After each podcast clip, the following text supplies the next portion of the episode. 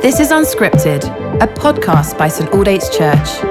Listen along as Simon Ponsonby encourages us to dig into Scripture in the midst of our everyday lives. So take a moment to recenter your attention and welcome the presence of God as we listen to these ancient words. Well, hello, Saints. Welcome back to Unscripted Podcast, where we're working our way slowly through Ephesians. And in the last couple of sessions, we've been thinking about the God who gives us more. That there's always more of Him to know and to experience, to appreciate, to appropriate, to do, and to serve Him with. God's got more for you. There's more under the tree.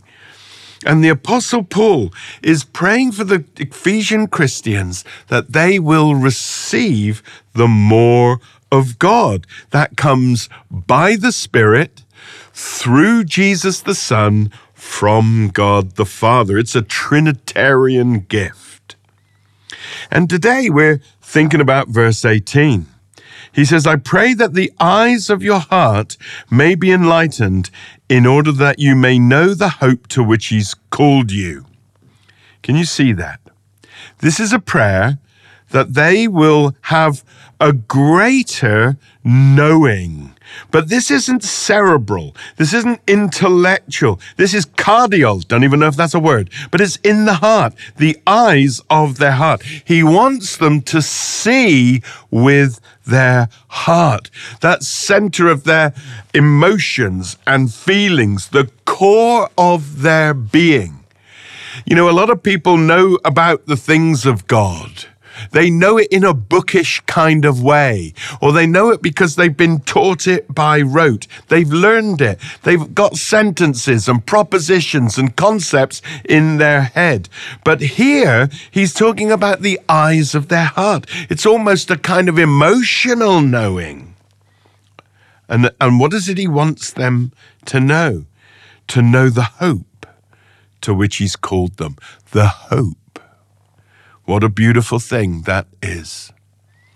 You see, the Christian, whilst looking backwards to all that they have received in Christ Jesus, that all that He has done for them, also lives their life looking forward. We are a people who are buoyed up by hope. That hope stops us from drowning.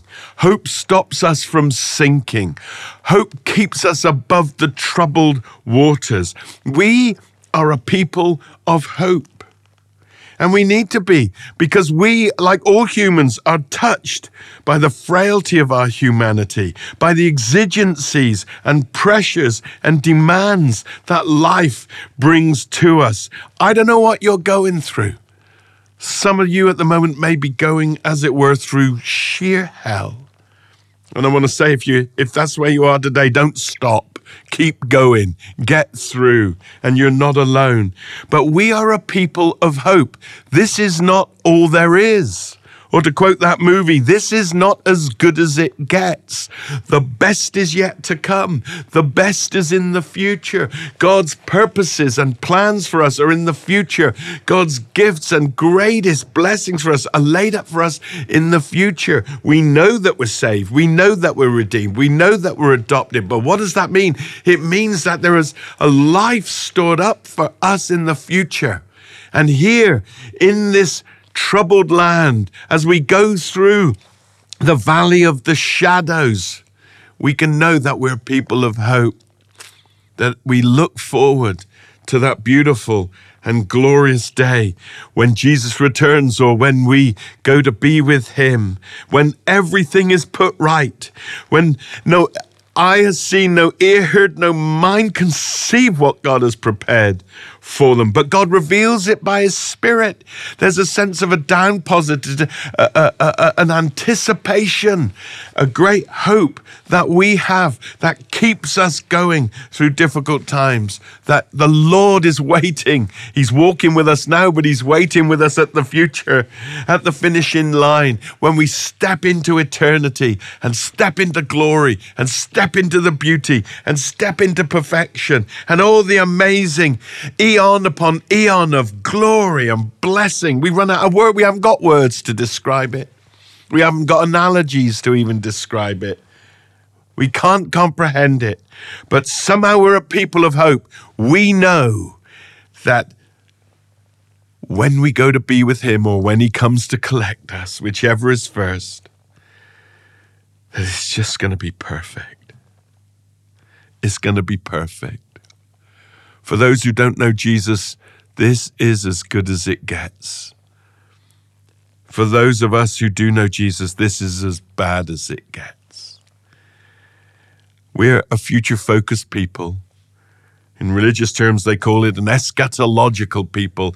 From we, we look to the eschaton, we look to the end, the end and the beginning, when the Lamb wins at the renewal of all things. Oh, what a wonderful day that'll be. May the eyes of your heart be enlightened today that you may know the hope to which He's called